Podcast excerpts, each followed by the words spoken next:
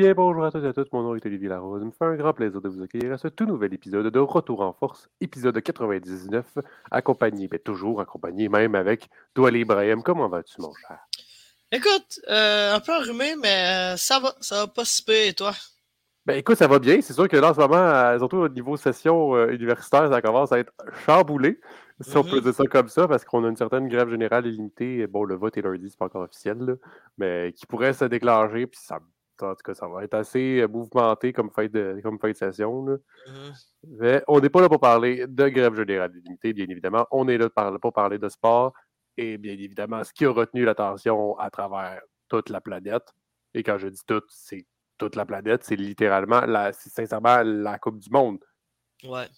Puis ça a commencé donc, euh, on, on avait parlé un petit peu, ça a commencé dimanche avec le premier match avec le Qatar et l'Équateur.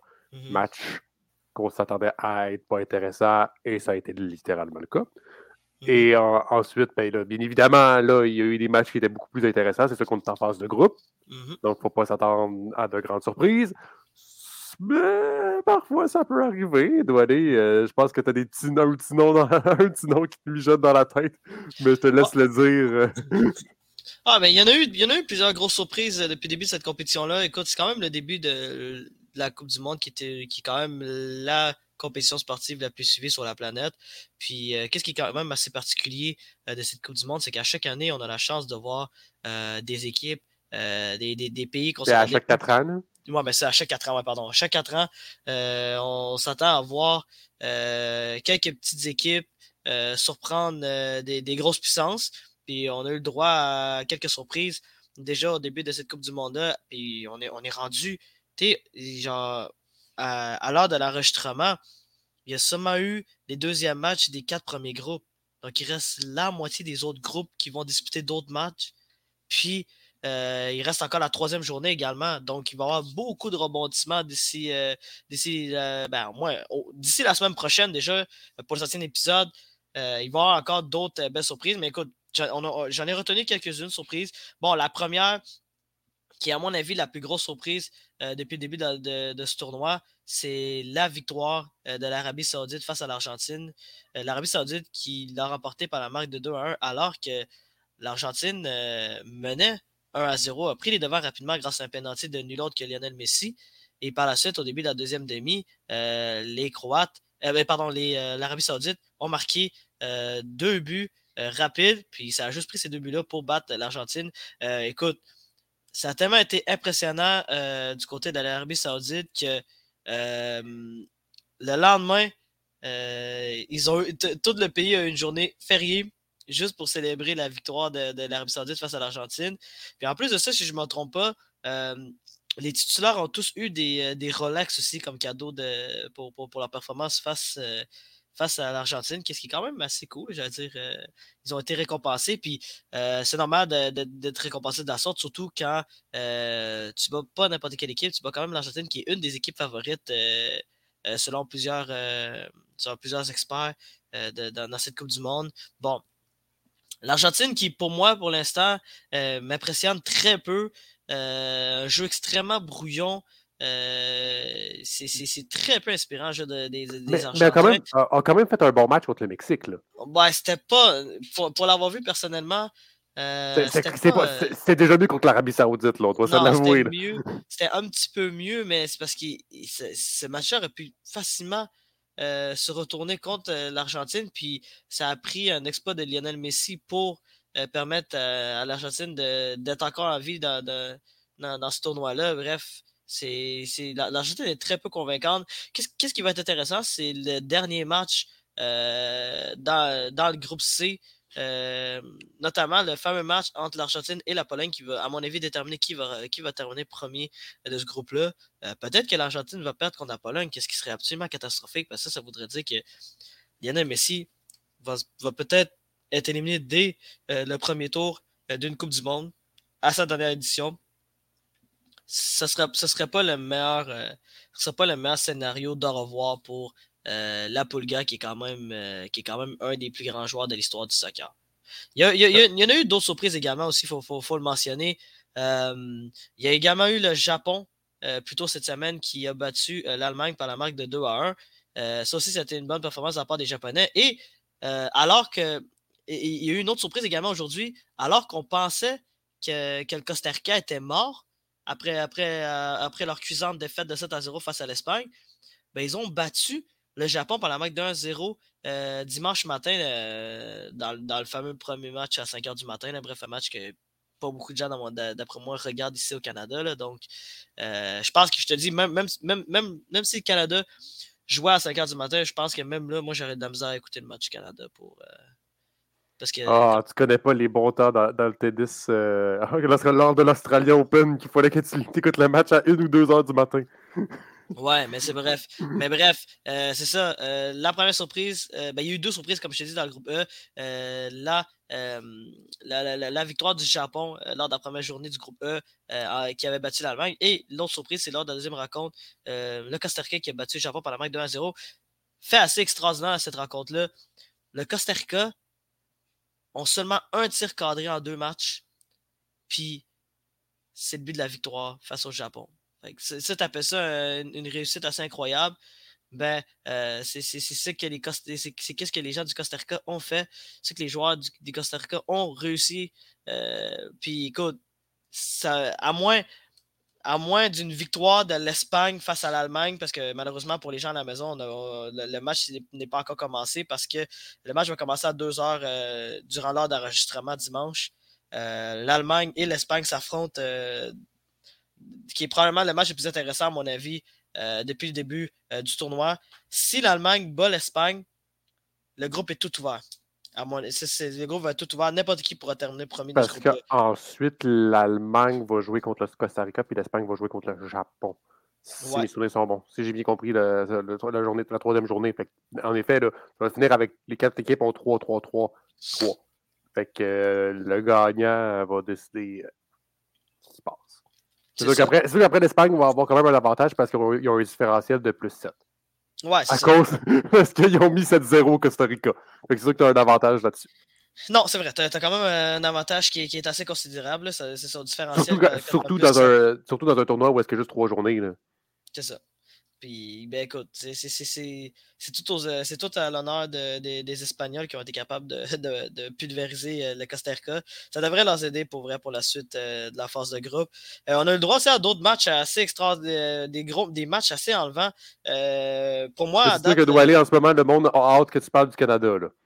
Ouais, c'est sûr. Mais j'ai dit, il y a deux autres matchs que je voulais mentionner également rapidement. le match entre le Portugal et le Ghana, match qui s'est terminé euh, par la marque de 3-2 pour le Portugal. Un match qui aurait pu se terminer par un match nul aussi euh, si, ce n'était pas euh, de Inaki Williams qui avait réussi à soutirer la balle, le, ballon au gardien de but alors qu'il était juste derrière lui.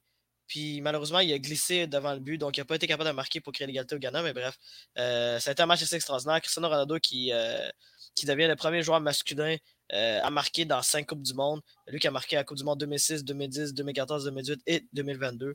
Euh, ça, c'est un, fait, un, fait, marquant, extraordinaire pour une grande carrière qui est, qui est celle de, Cristiano Ronaldo.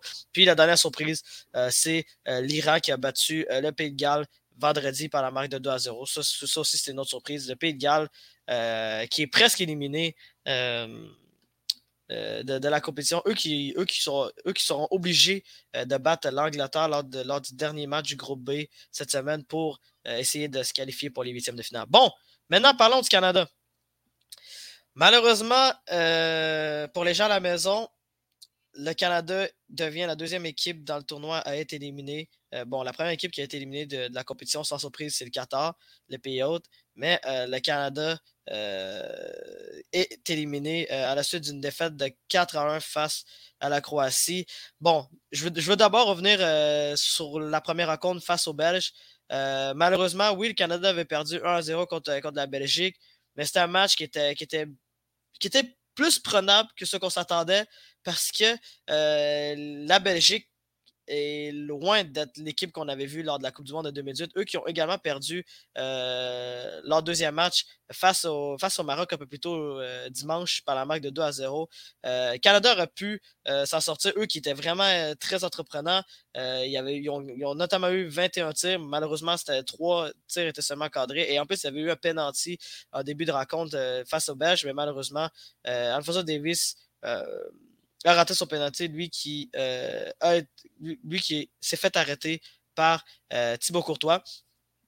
Puis euh, malheureusement, ben, avec la victoire du Maroc un peu plus tôt dans la journée contre les Belges, ça forçait le Canada à être obligé de battre les Croates. Et en plus, ils avaient commencé de, de brillante façon. Alfonso Davis, qui avait raté le penalty lors de la première journée, a marqué le premier but de l'histoire du Canada en Coupe du Monde à la suite d'un centre de, de, Buckingham et euh, a marqué un beau but de la tête pour donner les devants 1 euh, à 0 pour le Canada après deux minutes de jeu. C'est le but le plus rapide euh, dans cette Coupe du Monde. le but le plus rapide depuis la Coupe du Monde de 2014.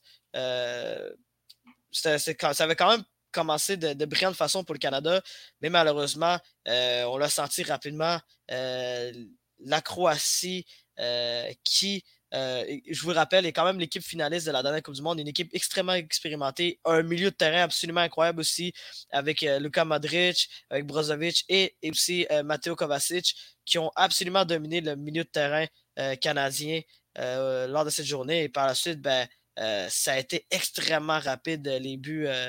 Ben, c'était extrêmement rapide la débandade en fait pour, pour l'équipe canadienne. ça a commencé euh, d'abord, il, y a eu un but qui a été refusé un peu plus tôt, euh, à peu près vers la 20e minute de jeu. Puis par la suite, Kramaric euh, va marquer le but égalisateur à la 30e minute. Et juste avant le début de. Juste avant la fin de la première mi-temps, euh, as Marco Lavaggia qui a marqué à la 44e minute pour offrir une, une avance de 2 à 1 pour la Croatie après 45 minutes de jeu. Et par la suite, ben, euh, Kramaric va marquer à la 70e minute. Ça, ça a été le, le, coup de massue pour, euh, pour l'équipe canadienne. À ce moment-là, on était, à ce moment-là, on le savait que c'était c'était mission quasi impossible pour le Canada. Eux qui ont seulement eu deux tirs cadrés dans cette rencontre-là, euh, ça, je ne sais pas ce qui s'est passé pour la formation canadienne. Oui, oui, oui, on comprend que défensivement, ça a été difficile. Le milieu de terrain croate a complètement juste complément manger le milieu de terrain canadien. Euh, défensivement, euh, tu sentais une équipe canadienne qui était extrêmement lente, peu sereine. Euh, puis par la suite, ben, pour moi, vraiment, le Canada était très peu entreprenant à, l'attaque. Surtout, moi, c'est ça que c'est ça que j'ai de la à comprendre. C'est quand tu vois, quand, d'habitude, quand tu mènes 1 à 0 très tôt dans la rencontre, tu es supposé de pousser, tu pas supposé de reculer. Et j'ai eu l'impression que le Canada a reculé par la suite. Et là, ça, a pleinement profité pour une équipe expérimentée comme celle des Croates pour euh, revenir dans la rencontre et surtout genre prendre leur distance. Puis malheureusement, ben, pour la troupe de, John Herdman, ben, euh, le, rêve, euh, le rêve de Coupe du Monde est officiellement terminé. Bon, il reste un match face au Maroc. Peut-être qu'ils vont être capables de jouer les troubles faites, mais ça risque, euh, ça risque d'être euh, difficile lors de la prochaine rencontre. Surtout que le Maroc, eux autres, peuvent jouer la, première place. C'est vraiment ça. Donc, d'après moi, les Marocains vont tout donner pour non seulement réussir à se qualifier en huitième de finale, mais surtout pour terminer premier du groupe F. c'est dommage pour l'équipe canadienne, mais bon, faut dire, c'était une, première, une première participation pour le Canada euh, en 36 ans. C'était seulement leur deuxième participation euh, dans leur histoire à la Coupe du Monde. Puis ils ont marqué au moins un but en Coupe du Monde. Donc, il euh, ben faut garder la tête haute. Mais également, c'est le premier but du Canada à une Coupe du Monde. On se souvient que oui, c'est leur deuxième participation à une Coupe du Monde. On se souvient qu'en 1986, c'était leur, la, première présence en Coupe du Monde. Même pas de but. Ouais. Différentiel de 0,5. Euh, donc, c'est sûr que c'est toujours ça que c'est déjà un, bon début. Après, il ne faut pas oublier également que le Canada est automatiquement qualifié pour la Coupe, la coupe du Monde de 2026. Donc, mm. oui, ça reste que la, formation du Canada ne réussit pas à jouer contre les meilleurs, mais ont quand même un bon effectif, quand même une bonne partie de l'effectif qui va rester quatre ans plus tard. Mm. Alfonso Davis va être encore là, Jonathan David va être encore là. Les, les, grosses pièces marquantes euh, du Canada vont, ont de fortes chances de rester. Mmh c'est sûr, que ça va, sûr que ça va les aider, puis ils vont apprendre avec ça. Après, c'est sûr que En même temps, je ne sais pas ce que le monde pensait, mais moi, je comprenais que ça allait être assez difficile de, jouer contre. difficile de juste passer pour euh, aller en phase éliminatoire. C'est la Belgique, techniquement. Selon le classement de la FIFA, c'est la deuxième meilleure équipe. La, deuxième meilleure équipe au monde. Peut-être pas deuxième, mais au moins un bon top 10 mondial. Si je, peux, dire ça comme ça, la Croatie reste quand même, comme tu dis, comme on l'a vu dans, pendant tout le match, ils ont des milieux très intéressants. C'est sûr qu'après, quand tu as un Lucas Modric, oui, il est peut-être âgé, mais il a l'expérience. Il sait comment contrôler un milieu de terrain, puis il sait mhm. comment ça fonctionne. c'est sûr qu'après, à jouer contre une équipe un petit peu moins expérimentée que, le Canada, puis ils sont un petit peu moins expérimentés en gros, en, jouer dans des gros tournois, exception peut-être pour Alfonso Davies. Euh, ben, c'est parce que, bien évidemment, il a gagné la, Ligue des Champions avec le, avec le Bayern de Munich. Donc, c'est sûr que c'est sûr qu'après, c'est sûr que tu as moins de joueurs qui sont expérimentés à jouer dans des grosses compétitions comme celle-ci. Ouais. Ben, c'est sûr, ouais. raison. C'est sûr, que ça va être plus compliqué. Mais après, le Maroc, c'est une équipe qui est extrêmement sous-estimée. C'est quand même une très bonne nation. Puis on l'a vu, ils ont battu la Belgique. Là. Ils ont battu la Belgique 2-0 le Maroc est quand même assez sous-estimé. Très souvent, les pays africains également sont assez sous-estimés dans, des tournois euh, internationaux. Mais sincèrement, le Maroc a quand même. On, on, se dit, oh, c'est bon, le Maroc, le Canada peut le battre. Mais ça reste que le Maroc a quand même une bonne formation, quand même assez bien, qui a quand même, quand même connu de, bons succès euh, dernièrement. Donc, c'est sûr que ça va être compliqué. Mmh. Après, c'est sûr que c'est sûr que le Canada n'est pas tombé dans un groupe facile, on doit se l'avouer. Ouais. Puis après, le Canada, au moins tu joues, tu peux jouer. Comme, malheureusement, j'aime pas ça de, cette manière-là, mais tu joues pour le plaisir contre le Maroc. Là. Mm-hmm. Puis après, tu vas essayer d'aller chercher ton premier point en Coupe du Monde. Ça pourrait être le fun, ça. Essayer d'aller chercher le premier point en Coupe du Monde avant, avant 2026. Mm-hmm. Ça pourrait être intéressant, ça, parce que l'on se souvient, comme j'ai dit, comme dit auparavant, en 1986, il n'avait même pas fait une nulle. Là. Il avait fait trois matchs, trois défaites contre, je peux retrouver la, fiche, en 86. En 1986, il avait joué contre l'Union soviétique, la France et la Hongrie. Ouais, c'est. Euh, ouais, c'est pas, pas tant évident. Mais j'allais dire, pour, pour revenir rapidement euh, sur le Maroc, euh, c'est une équipe qui est quand même extrêmement rapide, puis c'est une équipe qui est jeune aussi. Puis on l'a vu aujourd'hui, on, l'a vu dans la raconte face, face à la Croatie. à la Belgique. Non, non, mais je parle surtout. Je parle, non, non, mais je parle. C'est le Canada qui joue contre la, Belgique, la Croatie. Non, mais je parle de la Croatie. Ouais, je parle de la rencontre contre la Croatie. Euh, les Croates paraissaient beaucoup plus rapides que les joueurs canadiens. Puis les joueurs marocains sont beaucoup, beaucoup, beaucoup plus rapides que. C'est à peu près. C'est la même rapidité que le Canada. Euh, euh, même à mon avis, un petit peu plus rapide que, l'équipe canadienne. mais c'est ça. Surtout si on regarde le milieu de terrain, c'est vraiment là qu'on voit que qu'il y a des joueurs qui ne suivent plus. Genre, oui, oui, euh, j'ai un grand respect pour Hutchinson qui, est quand même, quand même juste au centième match euh, euh, avec, avec la sélection canadienne, mais pour moi, n'avait pas d'affaire à être titulaire dans cette rencontre-là. paraissait trop lent, c'était compliqué pour lui de, de, suivre le rythme. Puis surtout quand tu as 39 ans, comme 39 ans, c'est extrêmement, extrêmement, extrêmement vieux dans le monde du soccer. Surtout quand tu es milieu de terrain défensif, puis il faut que tu couvres beaucoup de terrain. C'est difficile de, suivre le rythme, surtout quand, surtout quand tu fais face à un milieu de terrain euh, très expérimenté, très talentueux comme celui de, la Croatie.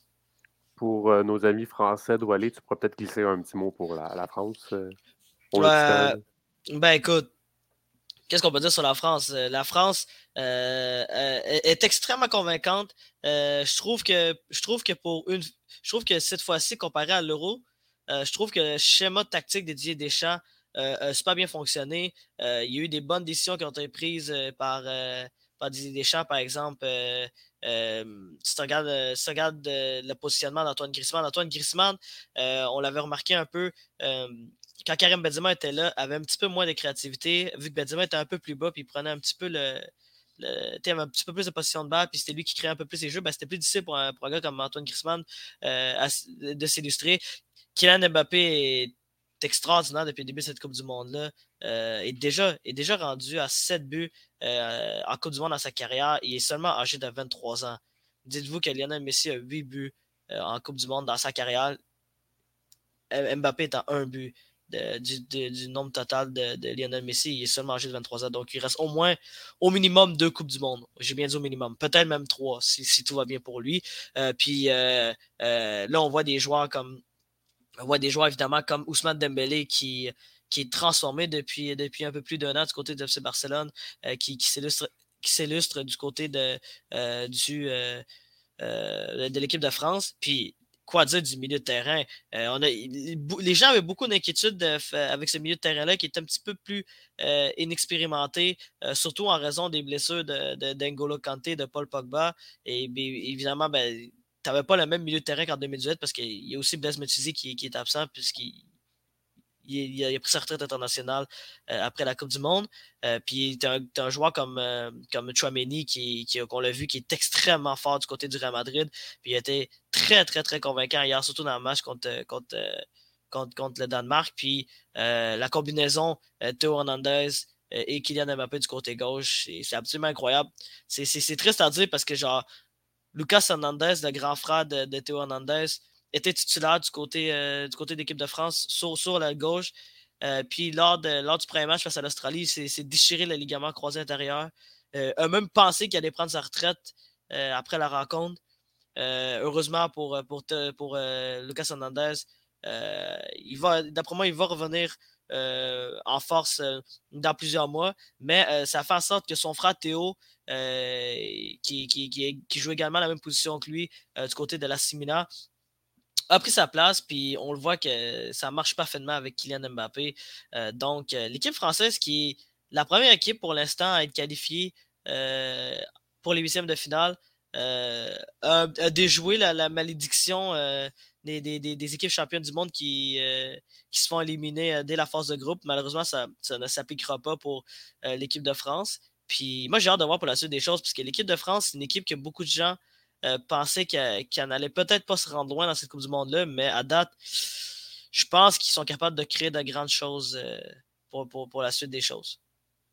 Mais euh, aussi, je trouve que même la France, on, moi aussi, j'avais un petit peu, de, un petit peu des, doutes, surtout avec ce qu'ils ont fait à l'Euro. Donc, ils se faire sortir par la Suisse, c'est quelque chose. Mais après, en plus de ça, la France réussit à faire tout, à, faire tout ça puis rester dominant. Bon, après, contre l'Australie puis le Danemark, bien évidemment. Mm. Sans Karim Benzema. Faut pas oublier ça, là. C'est qu'il n'y a, pas Karim Benzema devant, devant c'est Olivier Giroud. Puis en plus de ça, Olivier Giroud a fait deux buts avec contre, l'Australie. Ouais, ouais, c'est assez impressionnant de ce côté-là. Puis après, c'est sûr que ça, va donner un bon, un bon gain d'énergie. Après, il ne faut pas que ça arrête. Parce que c'est sûr moment donné, quand tu vas arriver en, en quart de finale ou en demi-finale, tu ne vas pas affronter l'Australie ou le Danemark tu vas probablement affronter des grosses nations, que ce soit l'Espagne ou d'autres pays euh, qui, sont assez, qui, sont assez bons. Euh, peut-être le Portugal connaît un, bon début. Euh, le Brésil, bon, après, avec la blessure de Neymar, on verra qu'est-ce qui va se passer de ce côté-là. Mais ça reste que tu vas affronter des grosses nations, puis il va falloir que tu continues. Ouais, c'est sûr. Mais j'allais dire pour le Brésil, euh, je suis pas tant inquiet pour, euh, pour, la suite des choses. Euh, ils sont quand même dans un groupe qui, qui est prenable, puis je pense qu'ils sont capables, ils ont assez de profondeur pour pallier l'absence de Neymar qui va rater le reste de la phase de groupe. Bon, normalement, il est supposé être de retour pour les huitièmes de finale si le Brésil se qualifie pour les huitièmes de finale. Mais je pense que pour, la, pour, pour au moins les deux prochains matchs, ils peuvent pallier l'absence euh, de Neymar. Surtout que c'est une équipe qui a beaucoup de profondeur, celle, euh, celle du Brésil euh, à l'attaque. tu as des joueurs comme Vinicius, tu as Richard qui, qui, a marqué le but du tournoi face, face à la Serbie. tu as également Rafinha qui, est quand même très bon du côté de, du, FC Barcelone. Tu peux embarquer un joueur comme Rodrigo aussi qui, qui a l'habitude d'être d'être très clutch du côté du Real Madrid. Puis tu as un milieu de terrain extrêmement solide euh, avec des Casimiro. Euh, tu as, Paqueta aussi qui, qui, euh, qui est très sous-estimé, à mon, avis. milieu de terrain qui, qui, joue très bien du côté de, de West Ham en première ligue. Puis, puis, en tout cas, moi, je pense que la blessure de Neymar va peut-être faire mal pour les phases éliminatoires, mais pour l'instant, pour la phase de poule, je pense qu'ils peuvent se permettre de bien jouer euh, puis de rapporter des matchs sans Neymar qui euh, est un des majeurs au monde. C'est quand même, quand même fou parce que j'allais dire, dire on, a vu du côté du Sénégal à quel point l'absence de Sadio Mané fait mal. Euh, puis on, le voit dans certaines équipes que si tu leur retires leur joueur vedette, ça va faire mal, mais du côté du Brésil, il n'y a pas d'inquiétude d'avoir d'avoir un Neymar blessé pour quelques rencontres. Même chose du côté de l'équipe de France. C'est fou quand même que l'équipe de France se débrouille autant bien sans, euh, Karim Benzema, qui, je vous le rappelle, était le meilleur joueur en 2022 a gagné le ballon d'or. Donc, c'est rare qu'une sélection nationale peut autant bien se débrouiller euh, sans un ballon d'or. C'est fou quand même. Donc, le Canada qui affrontera le Maroc euh, jeudi prochain à 10h. Et mhm. ensuite, la prochaine fois qu'on va se reparler, ben, les phases de groupe vont être finies. On va tomber en huitième de finale, donc il va y avoir déjà quelques huitièmes de finale qui vont être joués. Sinon, après, le, reste va être bien évidemment à déterminer. Ça va être assez intéressant. Surtout que les, derniers matchs de phase de groupe sont toujours les plus intéressants. parce que c'est tout le temps. Ça, c'est rendu une nouvelle règle. Ben, je dis une nouvelle, mais ça fait des années que c'est le même. Mais ils doivent jouer à la même heure en même temps. Donc, les deux, chaque, chaque groupe doit, jouer au même moment à, la même heure. Donc, c'est toujours intéressant de, voir. Moi, ce que j'aime, c'est genre le coach qui va dire à le coach qui vient de voir que l'autre équipe a marqué dans l'autre dans la même phase de groupe que de toi. Fait que là, ils vont avertir, hey, c'est parce que score un but. Puis tu vois, tous les, tous les joueurs commencent à jouer plus offensif parce que, oh merde, faut que je me qualifie, moi aussi. Puis tu vois, c'est vrai que c'est toujours, ça met toujours un petit piment à, au tournoi. Ouais, t'as amplement raison. Puis écoute, euh, ça, faisait, ça fait du bien d'avoir une Coupe du Monde euh, en ce moment. Euh, j'allais dire, j'allais dire, c'est quand même spécial parce que c'est une Coupe du Monde qui se joue à durant le mois de novembre. Ça, c'est quand, même, euh, quand même assez particulier, mais je sais pas, moi, à chaque fois qu'il y a une Coupe du Monde qui arrive, je suis tout le temps excité. Puis là, c'est le fun parce que, j'allais dire en ce moment, ben, au risque d'avoir une troisième journée qui va être la journée la plus intéressante des trois. Là. Ben, comme d'habitude. Comme dans toute ouais. Coupe du Monde, ça a toujours été la, journée 3 parce que c'est toujours là où est-ce que les matchs sont les plus décisifs. Ouais. Si le Canada n'a pas, pas, parvenu à se qualifier à la Coupe du Monde, ben, aux phases éliminatoires de la Coupe du Monde de, soccer, eh bien, le Canada figurait à la, au final de la Coupe Davis, mhm. donc euh, au tennis, et ce niveau-là. Et ça a été l'emporté. Victoire euh, du Canada, donc première victoire du Canada à la Coupe Davis, grâce aux victoires de Félix, euh, ben, grâce à l'équipe de Félix auger Denis Chapovalov, Vasek Postil, Alexis Garlano et Gabriel Diallo, avec sous capitaine de Frank Davinci. De,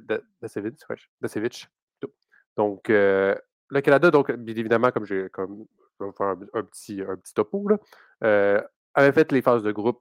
Euh, fait les phases de groupe en octobre dernier, euh, réussi, est parvenu à se qualifier pour les phases finales. Dans les phases de groupe, il était dans le groupe B avec l'Espagne, l'Espagne, la Serbie et la Corée du Sud.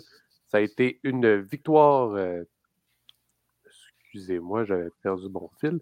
Ça a été une, victoire contre l'Espagne, une victoire contre la, Corée du Sud et ensuite ça a été une défaite contre la Serbie. Donc, le Canada s'est retrouvé à la deuxième place euh, du, groupe, euh, tout juste en dessous de l'Espagne. Et en quart de finale, ils affrontent. Donc là, maintenant, les, les, quarts de finale étaient cette semaine. Donc, les phases finales affrontaient donc l'Allemagne pour euh, commencer les quarts de finale. Ça a été une victoire contre l'Allemagne par la marque de 2 à 1. Parce que, donc, les, lorsque je parle de pointage, c'est par deux matchs à 1 parce que lorsqu'on joue donc euh, un, match de, nation au tennis, c'est deux matchs de simple et si nécessaire, un match de double. Mmh. Donc, le match de simple a commencé par John Leon Struff qui a affronté Denis Chapovalov. Match extrêmement serré. Ça a été hyper intéressant de voir de ce côté-là. Euh, Struff l'a emporté la première manche, Chapovalov a la deuxième. Et malheureusement, ça s'est fini en bris d'égalité extrêmement serré et sous quoi John Lewis a, a emporté le premier match. Ensuite, Félix Auger-Aliassime affrontait Oscar Ott.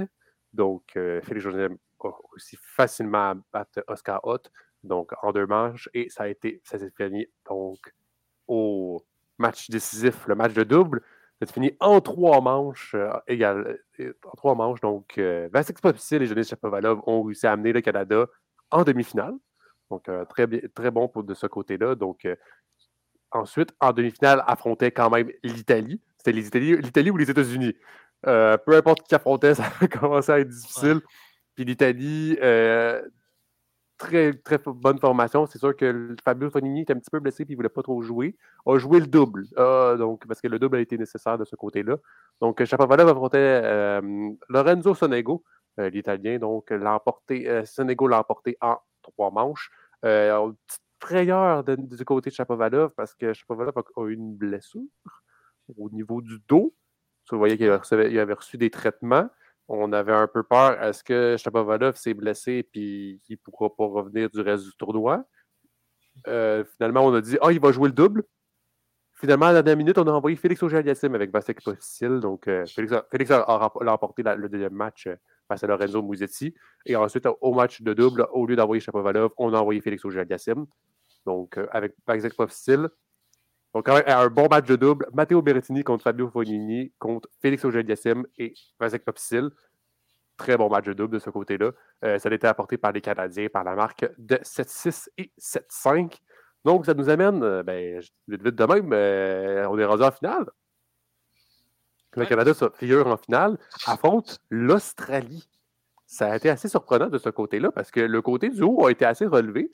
Avec le Canada, l'Allemagne, l'Italie et les États-Unis ont quand même eu des très beaux matchs, mais du côté du bas, c'était l'Australie a battu les Pays-Bas et la Croatie a battu l'Espagne ça, ça a été assez surprenant de ce côté-là. Donc, ça a laissé un petit peu une porte ouverte à, tout le monde parce qu'on sait que l'Espagne, c'est une nation de tennis incroyable.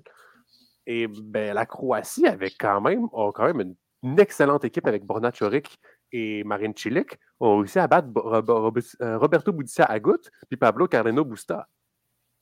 C'est pas n'importe quoi là, pour la Croatie qui a réussi à faire une demi-finale. Puis après, ensuite, ils ont affronté l'Australie. Puis l'Australie l'a emporté. Parce que le match, ça a sûrement été le match de double qui était très décisif de ce côté-là. Euh, ils ont quand même Max Purcell et Jordan Thompson. C'est des joueurs de double. Euh, donc, euh, ça, bon, après, bien, évidemment, la Croatie a également une, bonne équipe de double. Donc, pour le Canada, l'objectif numéro un, c'est qu'il faut qu'on gagne en deux matchs. Parce qu'ensuite, au match décisif, qui est le match de double, l'Australie va avoir une chance parce qu'ils ont, un bon, ils ont une équipe de double. Fait faut que le Canada a l'objectif de gagner. On gagne les deux matchs, puis après, on, s'en va. Eh bien, ça a été fait. Le Canada l'a emporté. Donc, euh, Chapovalov, était de retour. Euh, l'a emporté par sa marque de 6-2, 6-4 euh, face à Tantanis Konkanis. Et euh, Félix Auger-Aliassime a ensuite affronté Alex de Menor, victoire de 6-3, 6-4. Alex de Menor est quand même très, assez impressionnant de son parcours qu'il a fait de ce côté-là en tant que deuxième joueur, en tant que meilleur joueur de la nation, si je peux mettre ça entre guillemets, parce que généralement, lorsque ton, meilleur de la nation, tu le mets au deuxième match. C'est ça que tu fais. Ton meilleur joueur de ton pays, tu le mets au deuxième match. La raison pourquoi Félix a joué tout le temps les deuxièmes matchs. Tout ça a toujours été comme ça. Puis est-ce que c'est un règlement ou c'est juste par, par comme principe? Bah, techniquement, je pense qu'à la Davis Cup, c'est pas un règlement, mais à la TP Cup, oui. Je pense que, je pense que là-dessus, qu'est-ce que tu dis, je pense que c'est un niveau principe, niveau, euh, niveau euh, Coupe Davis, je ne suis pas sûr de ce côté-là, mais la TP Cup, c'est un règlement.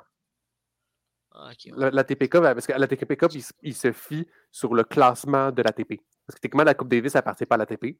Tandis que la TP Cup qui se joue en janvier, ça, ça se fie euh, sur le classement de la TP. Fait qu'ils vont vraiment prendre ton meilleur joueur, ton, avec ton meilleur classement, il va jouer automatiquement le deuxième match. Après, ton deuxième meilleur joueur, il va jouer le premier match. OK, ouais. Fait que donc, par exemple, Canada, mettons, je sais pas, ben, euh, la TP Cup, je sais pas, Canada affronte euh, l'Espagne. Genre, Pospisil ne jouera pas contre Alcaraz, c'est ça? Ça, ça, ça, genre, ben, deuxième rencontre, ça va, être, automatiquement, mettons, Alcaraz contre Ogel Yassim. Automatiquement, c'est c'est ça. Techniquement, techniquement c'est ça. Après, si Félix se blesse, ben là, c'est sûr que ça va être. Tu détrônes la, la, la, file, la liste d'attente, là, entre guillemets. Ok, ouais, c'est. C'est logique un peu.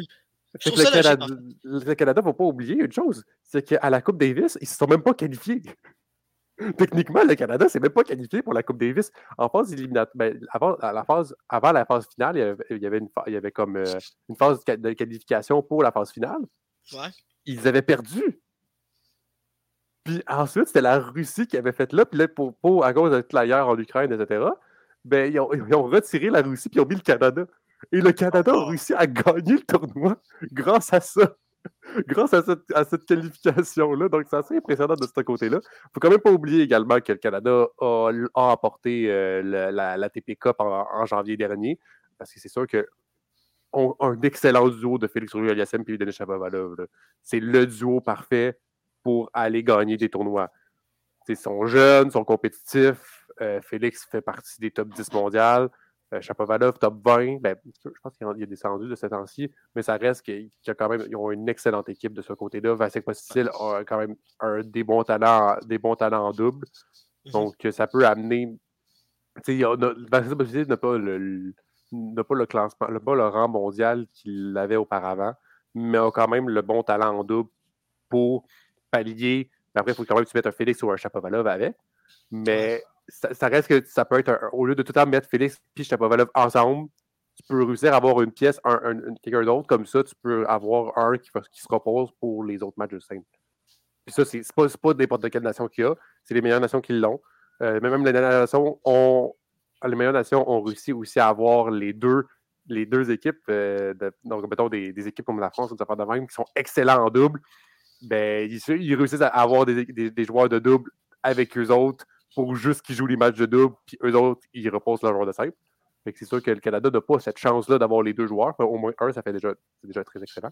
Donc, le Canada l'emporte la Coupe Davis et se, qualifie automatiquement donc, pour la, le, match pour, en 2023. Euh, c'est une qualification assurée. Euh, pour que ce soit, ben, c'est juste la finale. Les finalistes ont automatiquement qualifié. C'est comme, le, comme lorsque le Canada avait été, finaliste en 2019 lorsqu'il avait perdu contre l'Espagne. Euh, c'était la même chose, donc il était qualifié automatiquement pour la, la prochaine année.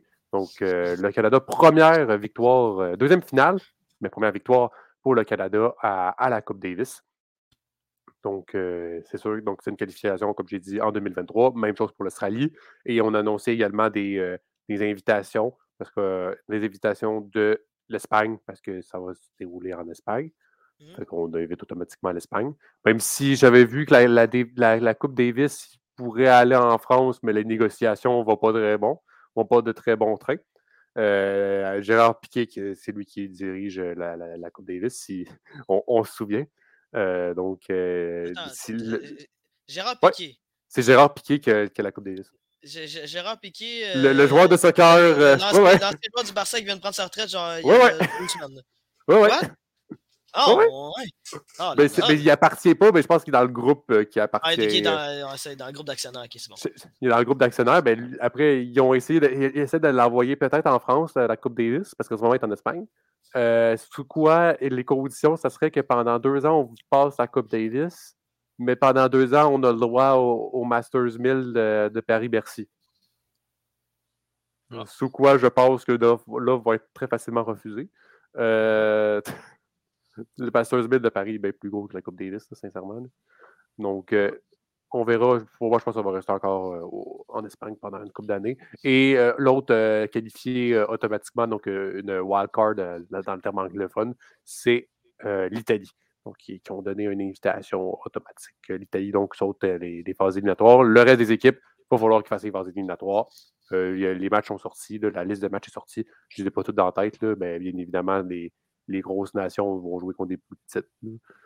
Fait mmh. que de ce côté-là, le Canada, s'il ne se qualifie pas en Coupe du Monde, ben, en, phase finale de la Coupe du Monde, a remporté un tournoi.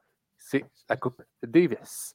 Parlons maintenant du Canadien de Montréal, parce qu'on va faire un petit tour euh, de hockey. Cette fois-ci, euh, semaine du Canadien qui va vraiment dans les deux sens. Euh, c'est vraiment, vraiment ça, affronter. le mardi, affronter les sabres de Buffalo, ça a été démolition. Euh, comme euh, un, de mes collègues, Justin Leblanc du Club École, on, le salue également, a dit, a mis comme titre Buffalo a sabré le champagne à Montréal.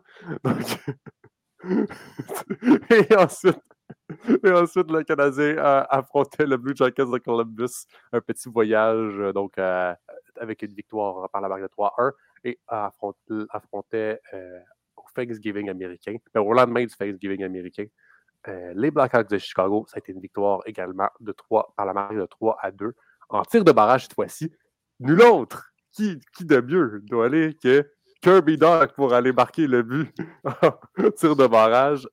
Ouais on dirait, on, dirait que c'est écrit par Disney. Là. c'est le C'était un scénario parfait. Ben, c'était pas scénario. Je dirais pas que c'était un scénario parfait. Le scénario parfait, d'après moi, ça aurait été que Kirby Dag marque un tour de chapeau du côté de. de, de ben, je, parle du côté de Chicago, mais euh, j'allais dire marquer. Puis c'est ça qui est fou, c'est que quand il est arrivé dans la séquence de tir au but, juste avant qu'il tire, il se faisait huer par la foule, puis là, il marque, puis comme la célébration de genre comme calme, calme, genre. J'entends le silence, j'entends le silence, personne ne dit plus rien. Bref, ça, a été le point d'exclamation euh, point d'exclamation euh, parfait, en fait, pour, cette rencontre-là. Le Canadien Montréal qui, qui, a réussi à l'emporter par match de 3-2 du côté de Chicago. Euh, c'est vrai que tu as raison, sur, ça s'est vraiment été une semaine à, deux sens. Euh, bon, ils n'ont pas vraiment commencé la semaine de la meilleure des façons. Là. Perdre 7 à 2 euh, au Centre Bell face à Buffalo. Euh, Jeff Skinner avait marqué 5 points lors de cette rencontre-là. ça, a été, vraiment une rencontre à sens unique. Il faut le rappeler, Canadien Montréal aussi en avantage numérique, 0 en 6. Ça a vraiment été une soirée oubliée. En plus, c'était le retour au jeu de, Chris Weinman, comme, comme, comme j'ai bien de dire, le spécialiste en avantage numérique, parce que Chris Weinman, il, se fait utiliser en avantage numérique. Ben, en fait, la, principale utilité de Chris Weinman dans la, formation du CH, c'est euh, sur l'avantage numérique, mais euh, bon, ça n'a pas trop paru dans cette rencontre-là. Puis euh, ben, par la suite, écoute, match à sens unique, là, je dire, je trouve qu'il n'y a rien d'autre à racheter. Je trouve que le titre à Justin, il, non, mais on l'a modifié après. Par, la, rencontre, là, on l'avait modifié après parce que faute de français, ben, pas, on savait pas, on n'était pas trop sûr si c'était bien écrit genre, de manière. Ouais. Mais, mais reste que j'avais bien aimé. ouais, ben, c'était drôle, mais de toute façon, je pense pas que c'est. Je pense pas que c'est très objectif de dire ça. Là. Euh, au niveau du site, je pense que ça, c'est mon opinion personnelle rendu là. Puis par la suite, ben, heureusement, ça a quand même été un petit voyage de, de, deux matchs. Mais moi, j'ai trouvé le Canadien très convaincant du côté de, Columbus. Et du côté de Chicago, ben, c'était contre une équipe qui. C'est une équipe de Chicago qui, qui, qui est pas extrêmement forte. Mais euh, Canadien a quand même euh, réussi à, créer de quoi. Euh, un joueur comme Joel Edmond. J'allais dire, les défenseurs ont marqué des buts euh, dans, dans, le voyage. C'est-à-dire, t'as Jack qui a marqué, T'as Edmondson qui a marqué, t'as David Savard également qui a marqué. Ça, fait du bien d'avoir euh, d'autres marqueurs que Suzuki et Caulfield euh, dans cette formation-là.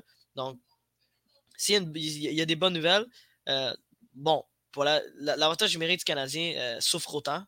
J'allais dire. bon, ils ont marqué un but lors de la dernière rencontre par grâce de Suzuki, mais tu c'était les deux dernières rencontres, les deux rencontres précédentes, c'était 0 en 9. Puis là, techniquement, c'est 1 à 11. Donc, est-ce que l'avantage numérique du Canadien va bien? Pas tant. Est-ce que le retour de Matheson... Bon, Matheson est revenu. Euh, est revenu il y a une semaine, mais est-ce que le retour de Matheson fait du bien à l'avantage numérique du Canadien? Bon, pas tant.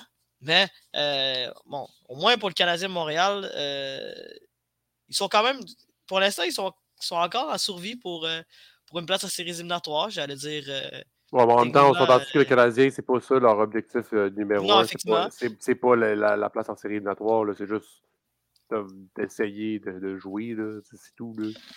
Ouais, mais ça, mais il faut quand même le préciser. Je veux dire, euh, on est rendu déjà au, euh, au quart de la saison, puis le Canadien n'est pas dans, dans, le bas du, du, oh, classement. Donc, déjà, là, c'est quand même une bonne nouvelle. Ils sont à 3-4 places d'une série. C'est ça. Veux dire, mais tu est-ce qu'ils vont se qualifier en séries éliminatoires? Non, guys. Il faut, faut, être, faut, être, clair.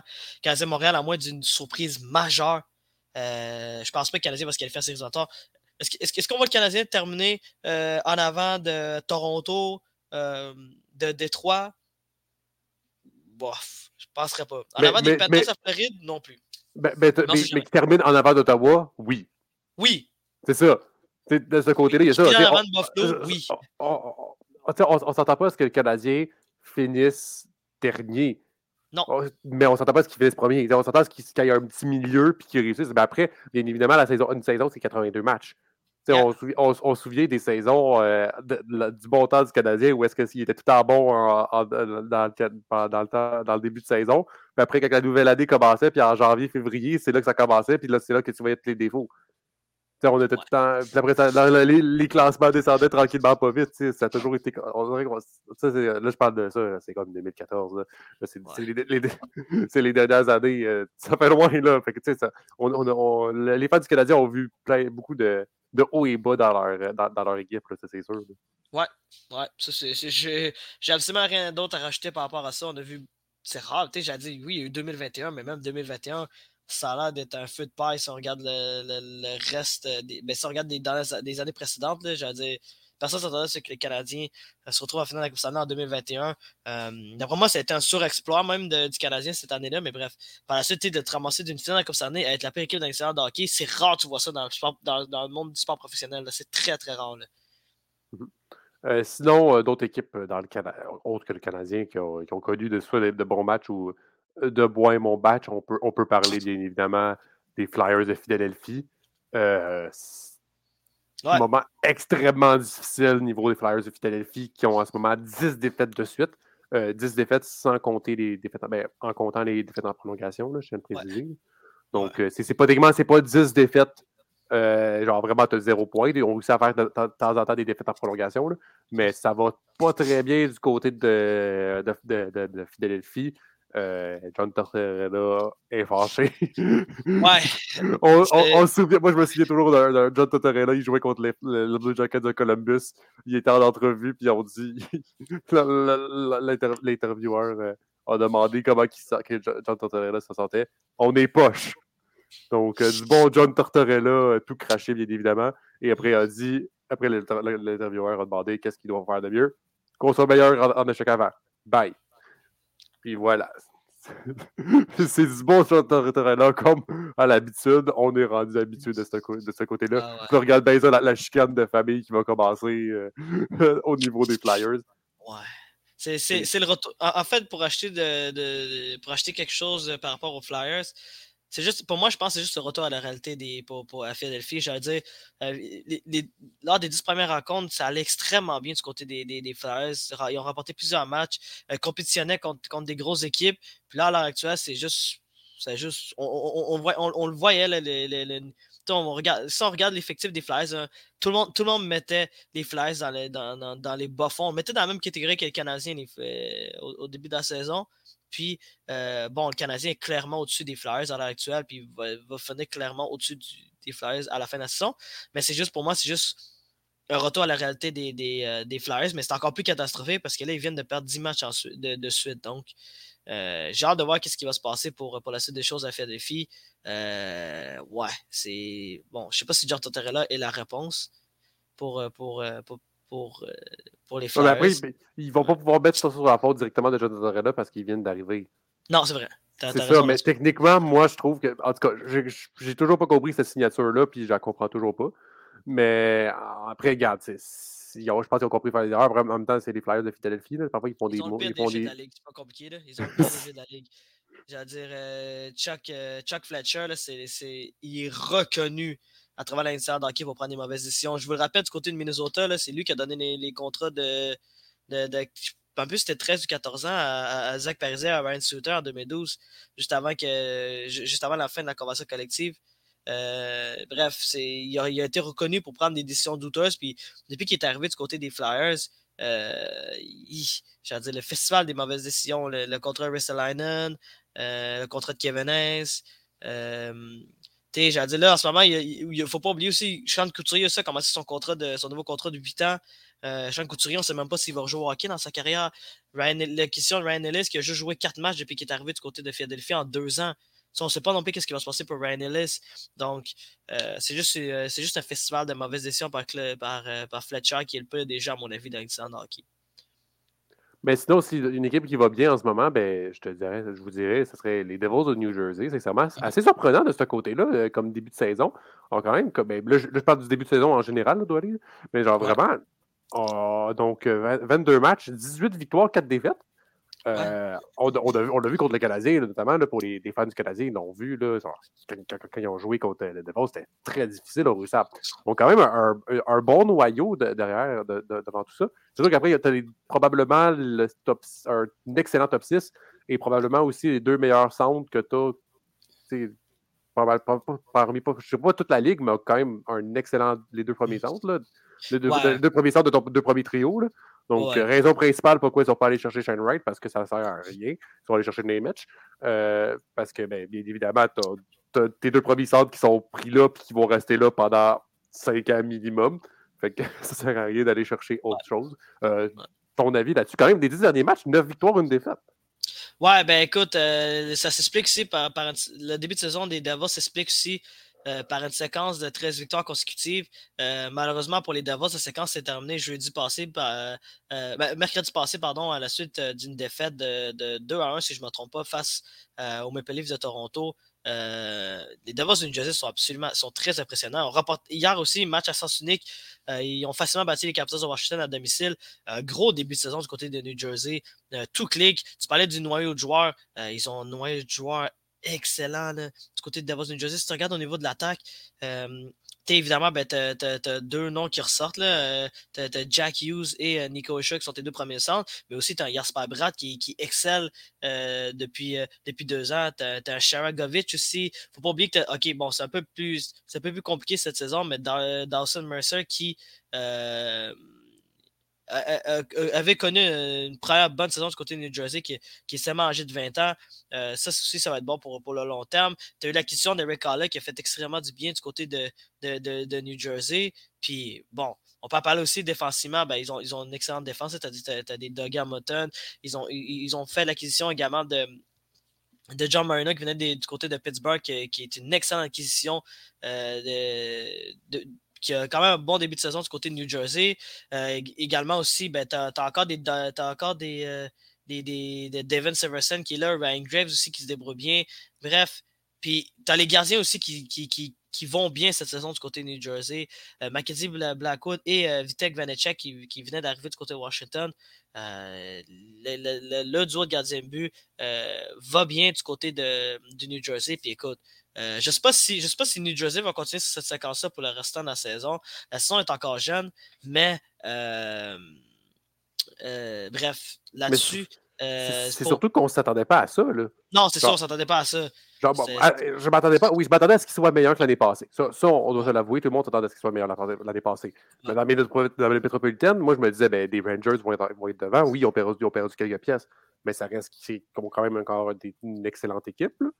Mais après, après, lorsque tu regardes le reste, ils ont, quand même, ils ont quand même des pièces. Moi, moi, je pensais pas que les Devils aussi devant. Je pensais qu'elle allait peut-être allait essayer de chercher une petite place en série, que ça allait être plus difficile, peut-être une petite wildcard qui allait les, jouer, les jouer leur tour. Mais on ne pas à ça. Non, c'est sûr. là, en ce moment, ben, dans, l'Est, il y a juste Boston qui sont meilleurs qu'eux à l'heure actuelle. Je veux dire, Boston invaincu encore cette saison à la maison.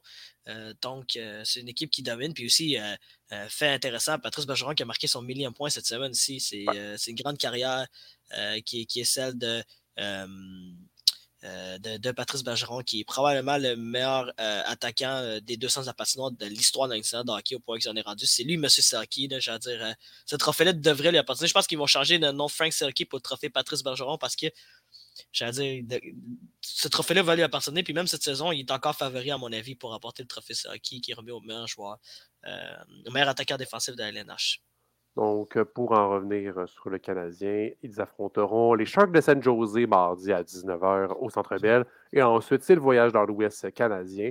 Euh, affrontent les Flames de Calgary jeudi à 21h et les Oilers d'Edmonton samedi à 19h. Bon, après, tu les Canucks lundi également à 10h30. c'est pour les couches tard. Ouais. Donc, c'est ce qui va conclure l'épisode de Retour en force. doit aller. Merci beaucoup. Euh, ben, grand plaisir. Euh, comme d'habitude, ça a été très le fun. On se reparle donc euh, la semaine prochaine pour le centième épisode donc, de Retour en force.